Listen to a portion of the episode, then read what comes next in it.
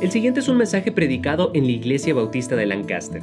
Para conectarse o saber más, busque IB de Lancaster en Facebook, Twitter o Instagram o vaya a ibdelancaster.org. Aquí estamos en Tito capítulo 2, versículo número 11, hermanos, y, adelante vamos a leer la lectura de esta mañana. Siguen con la vista mientras que leemos ahora, comenzando con versículo número 11 de Tito capítulo número 2. Dice, porque la gracia de Dios se ha manifestado para salvación a todos los hombres, enseñándonos que renunciando a la impiedad y a los deseos mundanos, vivamos en este siglo sobria, justa, piadosamente, aguardando la esperanza bienaventurada y la manifestación gloriosa de nuestro gran Dios y Salvador Jesucristo, quien se dio a sí mismo por nosotros para redimirnos de toda inquietud, digo inquietud, inquietud y purificar para sí un pueblo propio, celoso de buenas obras. Esto habla y exhorta y reprenda, reprende con toda autoridad. Nadie te menosprecie. Oremos, Padre Santo. Señor, gracias te damos que en esta mañana podemos aprender cómo vivir para ti. Señor, te pido que tú nos ayudes a aplicar las verdades que encontramos en esta escritura. Señor, aplícala a nuestros corazones. Señor, danos la habilidad para poder poner en práctica lo que aprendemos. Señor, bendice el tiempo. Ahora te pido en tu nombre precioso lo que te pedimos. Amén. Pueden tomar asiento, hermanos. Aprender cómo vivir para Cristo. Y hermanos, cuando pensamos y en esta mañana empezamos a pensar cómo es la vida cristiana, muchas veces yo creo que nosotros pensamos que es algo natural vivir para Cristo o es algo natural dejar ciertas cosas y poner otras cosas en nuestra vida. Y hermanos, en realidad quiero traer un mensaje esta mañana que es algo que necesitamos aprender porque necesitamos aprenderlo, porque nosotros aún vivimos en esta carne, este cuerpo. Y hermanos, esta carne, este cuerpo todavía no es salvo.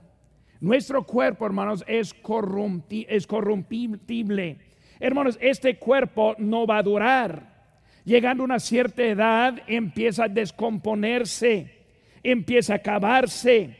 La Biblia dice que la muerte es segura en nuestra vida. ¿Por qué? Porque este cuerpo todavía no es salvo. Ahora, un día, cuando estamos en la gloria, vamos a tener un cuerpo glorificado y perfecto. Pero hermanos, hasta aquel día vivimos en este cuerpo que no nos ayuda. Se pone rebelde. No quiere obedecer y por eso es algo que necesitamos aprender en esta vida. Hermanos, en realidad para cada creyente el deseo es vivir para Jesús. Si yo hiciera una encuesta en esta mañana, ¿quiénes quieren vivir para Jesús? Ahora, si usted es salvo, si es creyente, el deseo sí es vivir para Cristo. Aunque fallamos, aunque a veces no dura, toda manera el deseo es vivir para Cristo. Pero hermanos, vivir para Cristo no es tan fácil. Vemos, hermanos, que la Biblia nos habla de varias cosas. La Biblia nos habla de la, del sacrificio vivo. En Romanos 12 1 dice, así que hermanos, os ruego por la misericordia de Dios que presentéis vuestros cuerpos en sacrificio vivo. Hermano, sacrificio vivo significa que no es tan fácil. También, hermanos, la Biblia nos habla acerca de tomar la cruz. En Mateo 16, 24 dice la palabra de Dios, entonces Jesús dijo a sus discípulos, si alguno quiere venir en pos de mí, niéguese a sí mismo y tome su cruz y sígueme. Desde que dice ahí, niéguese a sí mismo, significa que su cuerpo no quiere tomar la cruz. Su cuerpo no quiere sacrificar. Su cuerpo no quiere hacer las cosas que debemos estar haciendo.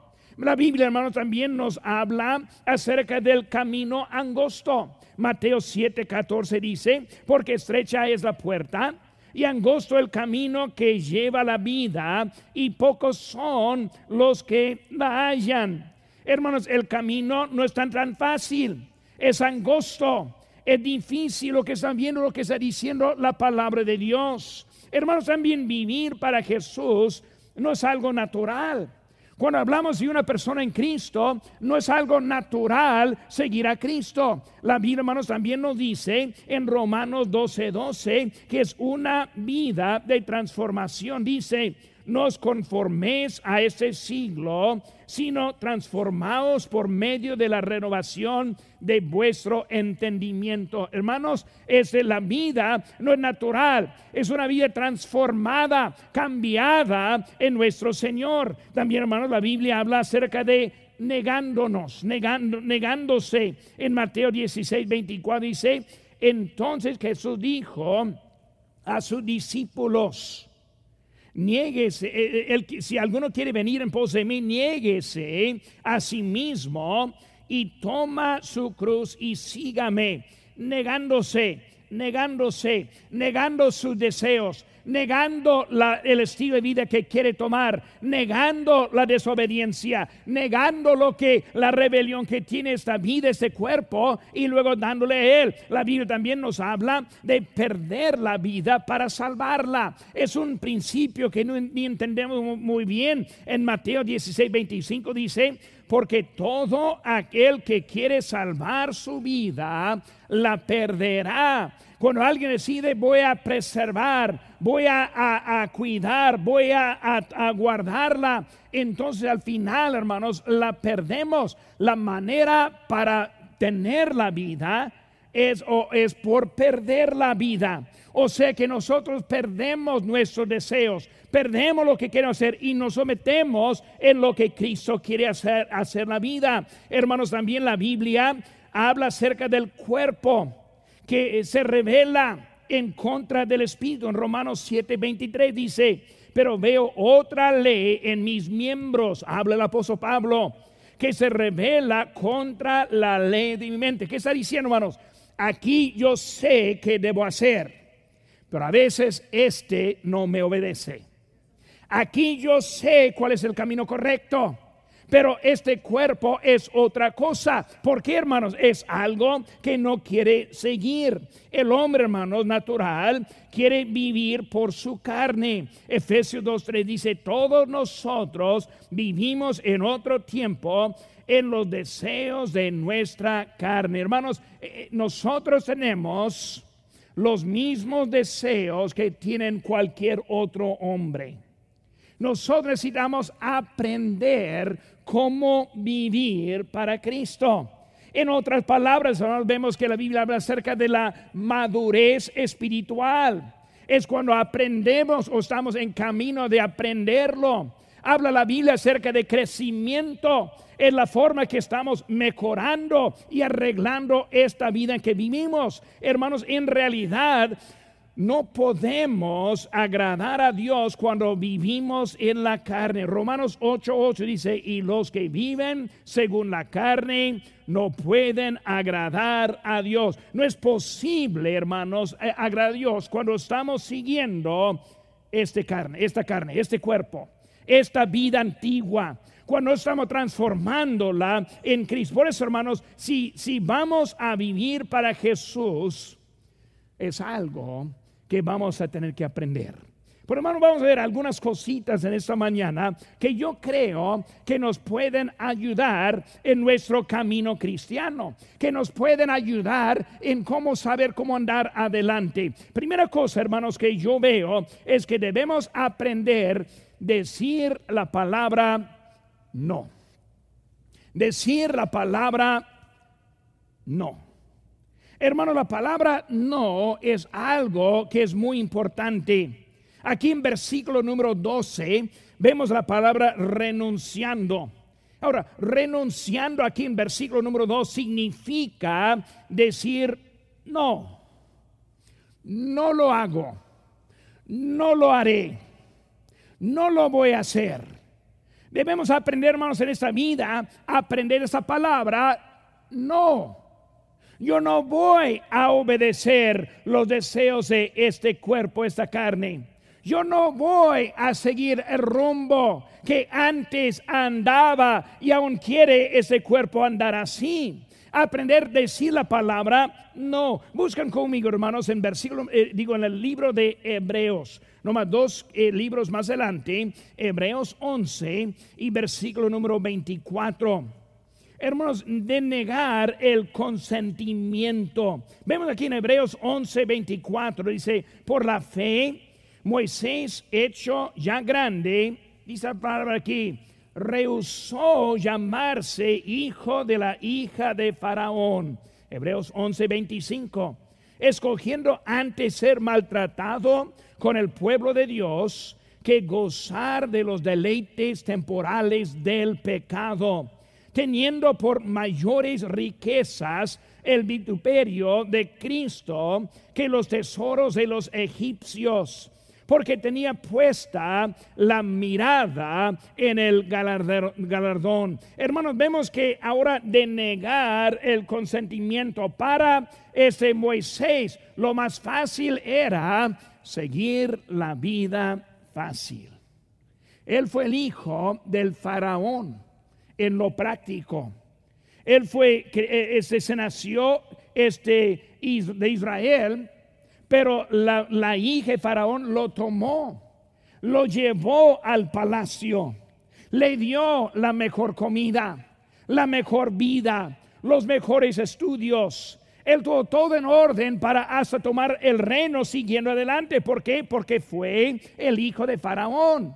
Y llegó al, punto y dijo que yo no lo voy a hacer. Rehusó esa vida fácil para seguir al Señor. Hermanos, eh, debemos aprender cómo decir no, decir no a la impiedad. Versículo número 12, hermanos. La impiedad se refiere, hermanos, a los que están inmoral, los malvados, los impíos Hermano, yo no voy a vivir esa vida de pecado.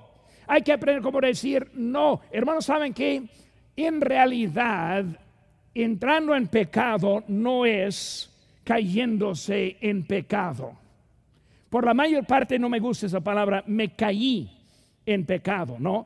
Hermanos, el pecado es una decisión. Uno decide pecar o decide no pecar. Por hermano, cuando hablamos de eso, está hablando de, decir no a la impiedad. Salmo 1.1, hermano, dice la Biblia, bienaventurado el varón que no anduvo en consejo de malos, ni estuvo en camino de pecadores, ni en silla de escarnecedores se ha sentado. Está hablando, hermanos, de uno que decide yo voy a acercarme a los que escogen bien. Yo voy a acercarme a los que también están diciendo que no. Hermanos, si andamos cerca del pecado, pecaremos. Si andamos en consejo de los que pecan, pecaremos. Si está escuchando a la voz de alguien quien le está diciendo algo al contrario de la palabra de Dios, escuchen bien hermanos, esa persona le está llevando en mal camino. Debemos acercarnos a los que dicen, no, yo no voy a seguir ese camino, yo no voy a seguir en pecado. Hermanos, nunca hay excusas por el pecado. Nunca hay razón por seguir en el pecado. Siempre viene de esa decisión que ha tomado. En Proverbios 1.10 dice la palabra de Dios, Hijo mío, si los pecadores te quieren engañar, no consientes. Vemos bien la palabra engañar. Engañar significa que parece bien. Pero hermanos, Dios no cambia su opinión. Engañar significa que le presenta en una forma como que no tienen alternativos, como que no tienen opciones, como es algo que tiene que hacer. Hermanos, Dios no, trabaja así. Sus mandamientos siguen iguales. Ni modo la situación en como usted anda. Eh, eh, lo que Dios dice, hermano, no cambia, ni modo como ya cambia y transforma nuestra mentalidad. Hermano, vemos que es algo que debemos aprender. Yo no lo voy a hacer. Yo no voy a seguir haciéndolo. Yo no voy a seguir adelante en ese camino de pecado. Hermanos, impiedad también se refiere a los que no tienen lugar para Dios.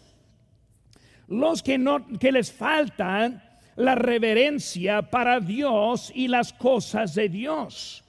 Impiedad, hermano, simplemente está diciendo que hay otras cosas delante de la voluntad de Dios. Ahora, una cosa es pecado. Entendemos lo que es pecado.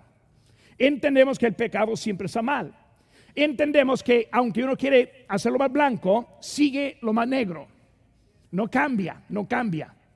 Pero hermanos, también aparte de eso, a los que quieren seguir este simplemente no poniendo lugar para Dios.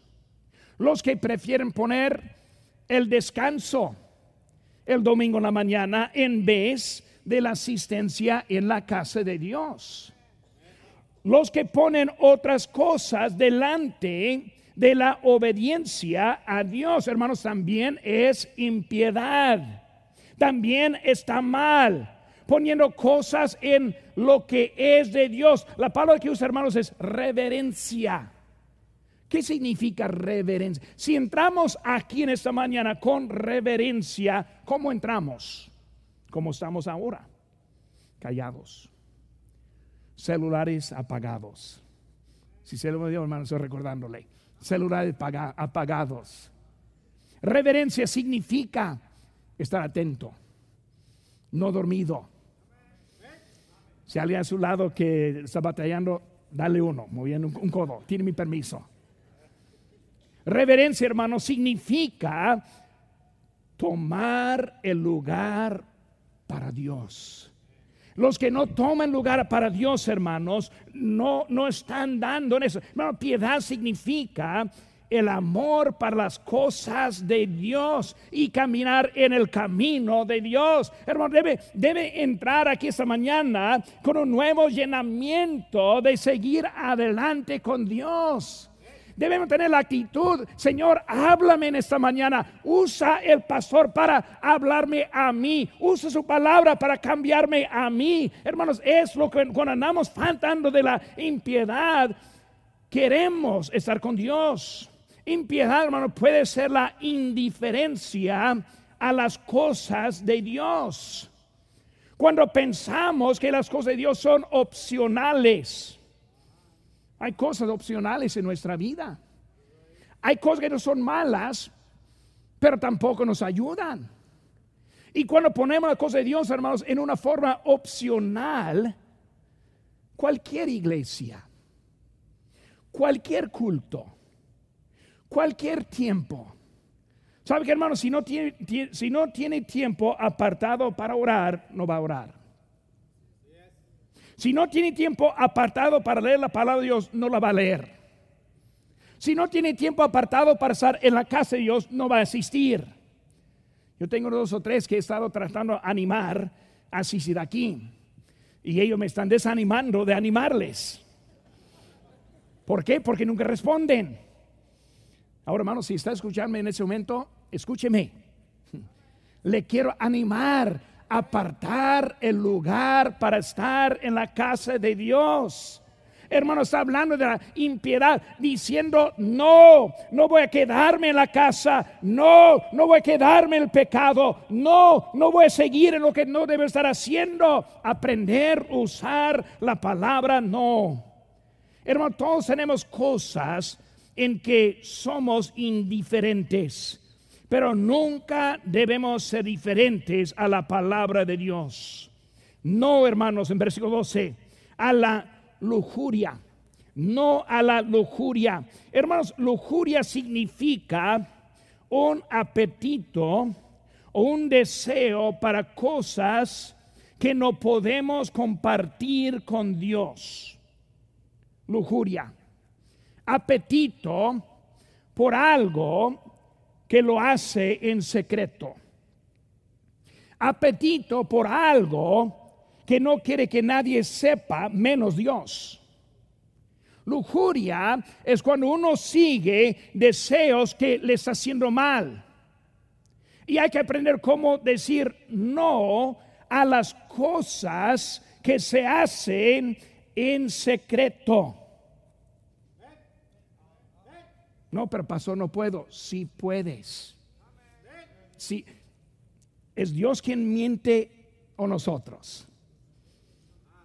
Si Dios dice que sí, sí podemos. Si la Biblia dice que nosotros debemos ser transformados y cambiados, sí la podemos hacer. La cosa es que queremos ser flojos. Quiero decir, pues pastor, he intentado, pero no puedo. El problema es que no ha querido. No ha querido. Debe hacerse responsable a otro. Debe tirar las cosas que te ofenden. Hermanos, hay algunos que deben salir de su culto, quitar su celular y tíralo. Si no lo puede controlar, tíralo. La laptop, el internet, si no lo puede, si no puede usar, tíralo, porque hermanos, porque está haciendo daño en su vida y no entendemos por qué no podemos crecer y podemos estar más cerca de Dios y por qué no podemos continuar. Porque hermano, nunca hemos aprendido a usar la palabra no. Hermanos, no a lujuria. Dice la Biblia en 1 Juan 2.16, porque todo lo que hay en el mundo, ¿qué dice? Los deseos de la carne, los deseos de los ojos y la vanagloria de la vida no proviene del Padre, sino del mundo. ¿Saben que hermanos? La mayor parte que quiere hacer este cuerpo está mal. La mayor parte que quiere estos ojos está mal. Hay que aprender cómo decir no. Cuerpo, no vas a seguir en ese camino. Ojos no van a seguir en ese camino. Hermanos, hace 100 años fue una encuesta que mostró que el norteamericano promedio tiene una lista, tuvo una lista de cosas deseadas. Y esa lista fue, de 100 cosas. O sea que, ¿cuáles cosas que son las que quieren? Y así una lista llegó hasta el máximo 100 cosas hace 100 años. Ahora, esa lista otra vez fue otra vez esa encuesta el año hace dos años y la, la lista aumentó de 100 cosas hasta 500 cosas. ¿Saben que hermanos? Hay mucho más que nos da tentación que hace 100 años. Padre y sus hijos te necesitan. Porque tienen muchas más cosas que nosotros tuvimos cuando nosotros éramos jóvenes. Tenemos mucho, tenemos mucho más atacándonos, desviándonos del camino de Dios, desviándonos de la obediencia. Y hermano, tenemos que tener cuidado en la vida que nosotros tenemos. Primero de Pedro 2.11 dice, amados, yo os ruego como a extranjeros y peregrinos que obstengáis de los deseos carnales que batallan contra qué? ¿Contra qué? El alma. Manos, está afectando el alma. No, pero pastor, yo soy salvo. Yo no puedo perder mi salvación. Combata en contra del alma. No estoy hablando de la salvación, estoy hablando de la vida que es el alma. Estoy hablando del alma de sus hijos, de sus nietos, de sus descendientes. Combatan, hermanos, en contra del alma. Debemos andar como extranjeros y peregrinos. ¿Qué es eso, hermanos? Esta vida al creyente, esta vida del mundo debe ser como extranjero. Yo debo ver a un mundano diciendo, ¿cómo es que puede ser eso? Debe ver el pecado no, ni, lo comprendo. Debemos ser tan como con Dios que hace cosas que son naturales, parece que algo que no está funcionando tampoco.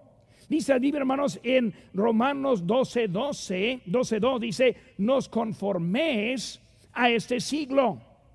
En 1 Juan 2, 15 dice, no améis al mundo, ni las cosas que están en el mundo.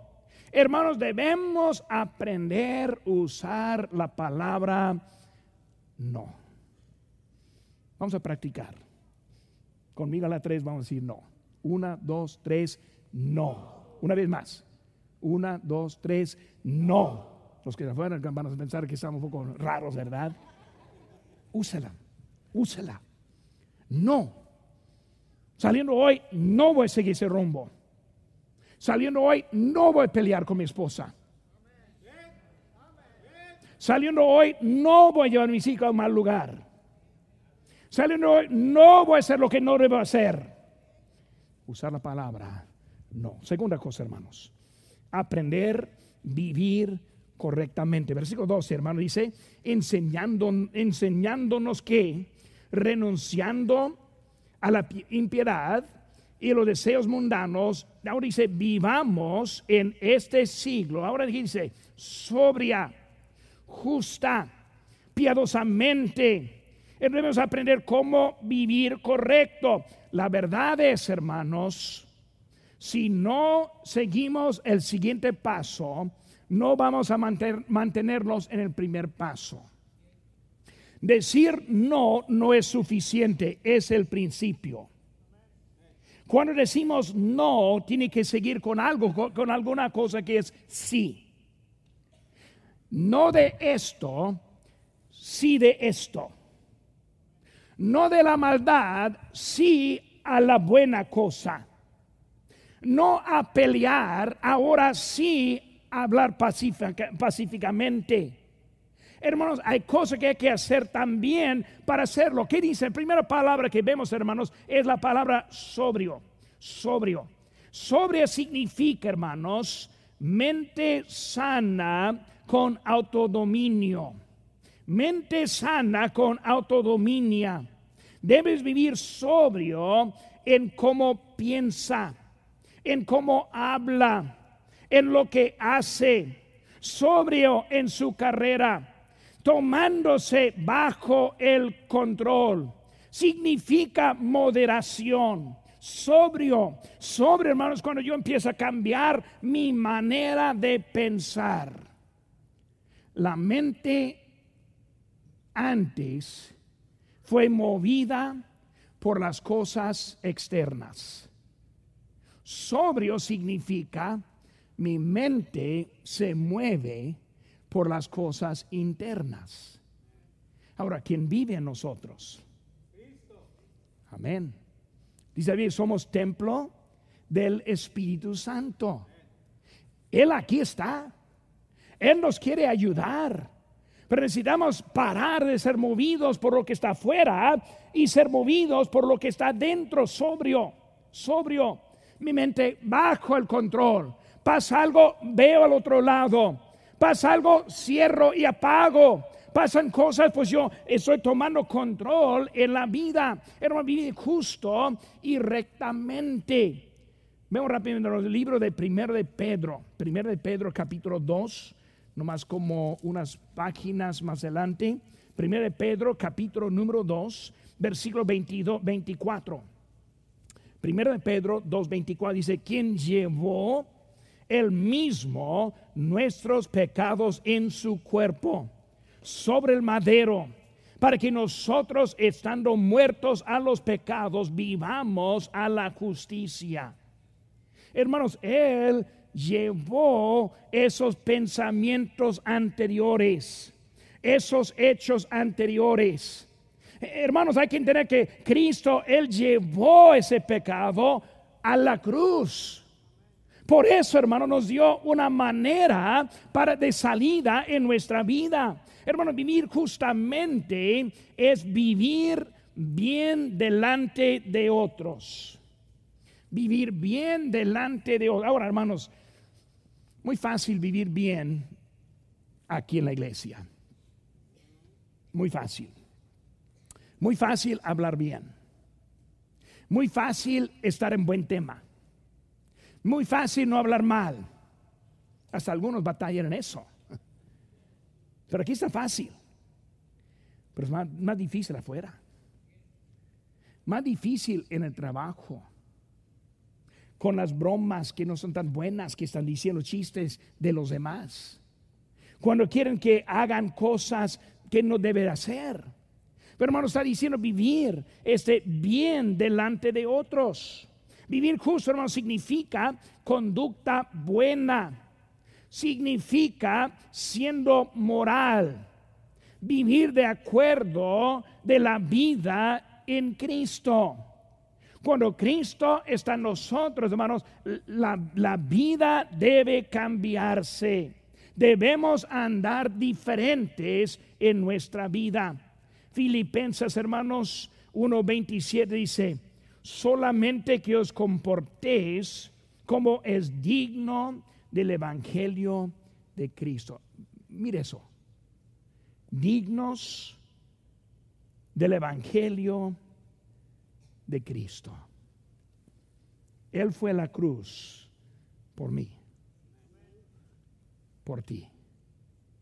Sufrió, dejó mucho, pagó mucho debemos vivir como dignos.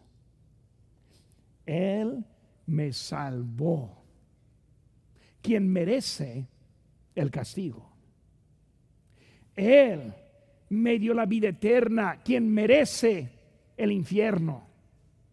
Por eso debo vivir como digno, por el precio que Él pagó a mí. Hermanos, vivir ese justa y piadosamente significa con compasión. Hermanos, justo es una actitud de reverencia mostrada en los hechos.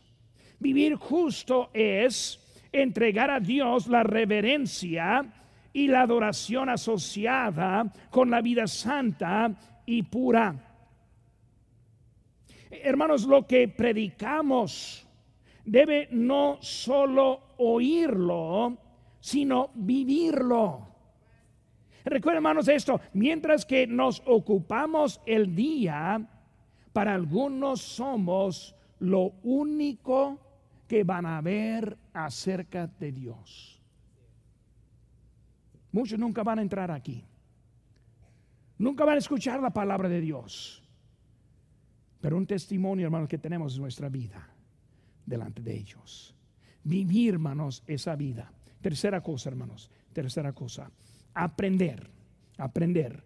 Mirar hacia arriba. Versículo 3, hermanos. Aguardando la misma, digo, aguardando la esperanza bienaventurada y la manifestación gloriosa de nuestro gran Dios y Salvador Jesucristo. Mirando hacia arriba.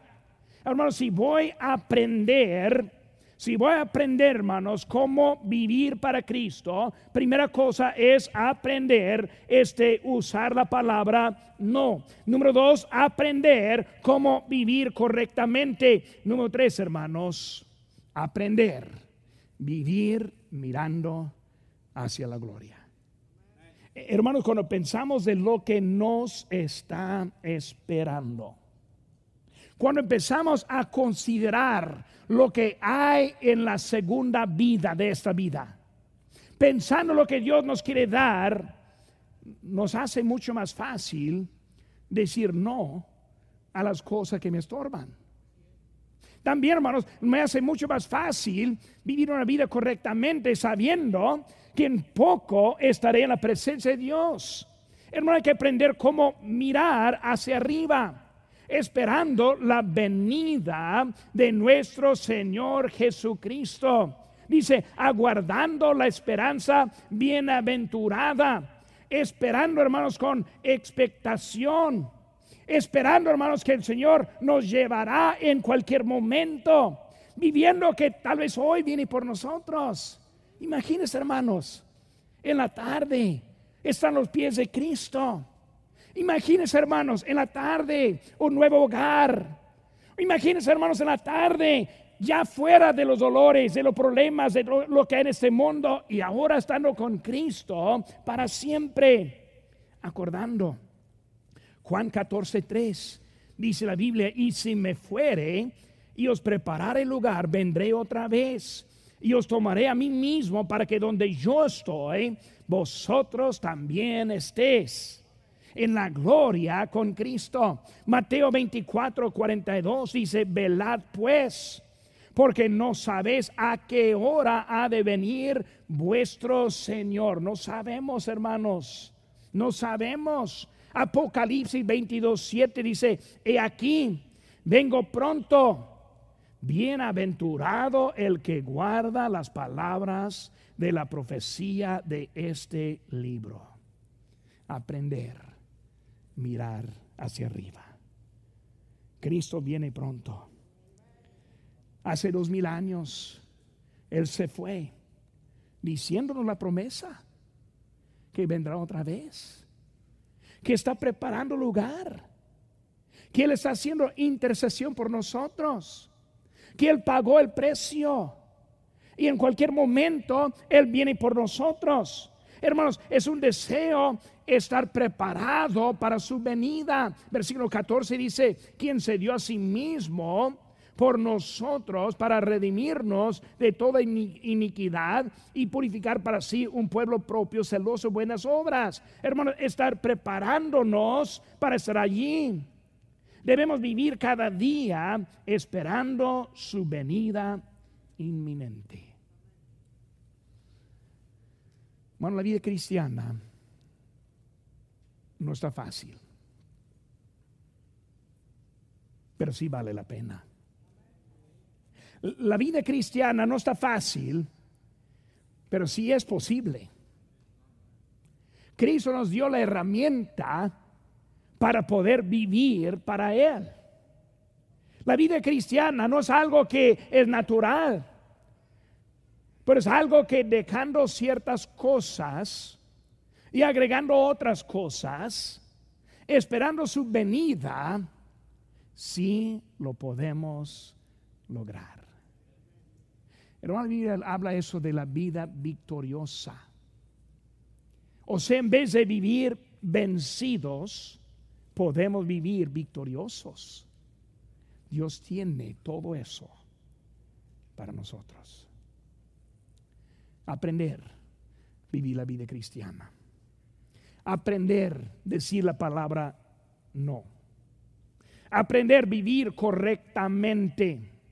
Aprender mirar hacia arriba. ¿Por qué? Porque pronto viene el Señor. Jesús, hermanos, rostros inclinados, ¿Es usted salvo? ¿Tiene la certeza de la vida eterna? No hay nada más importante que saber dónde va a pasar la eternidad. Usted puede recibir este regalo si cree de todo corazón y le pide a Jesucristo que le salve. Puede orar así. Dios, mi pecado me ha separado de ti, y sin ti no puedo ir al cielo, pero creo que moriste por mí para pagar por mi pecado. Te recibo como mi único Salvador personal. Dame el regalo de la vida eterna. En el nombre de Cristo. Amén. Si tomó esta decisión, queremos alegrarnos con usted. Marque al 1-800-688-6329 o conéctese buscando IB de Lancaster en Facebook, Twitter o Instagram para hacer cualquier pregunta. Gracias por escuchar este podcast de la Iglesia Bautista de Lancaster. Que Dios le bendiga.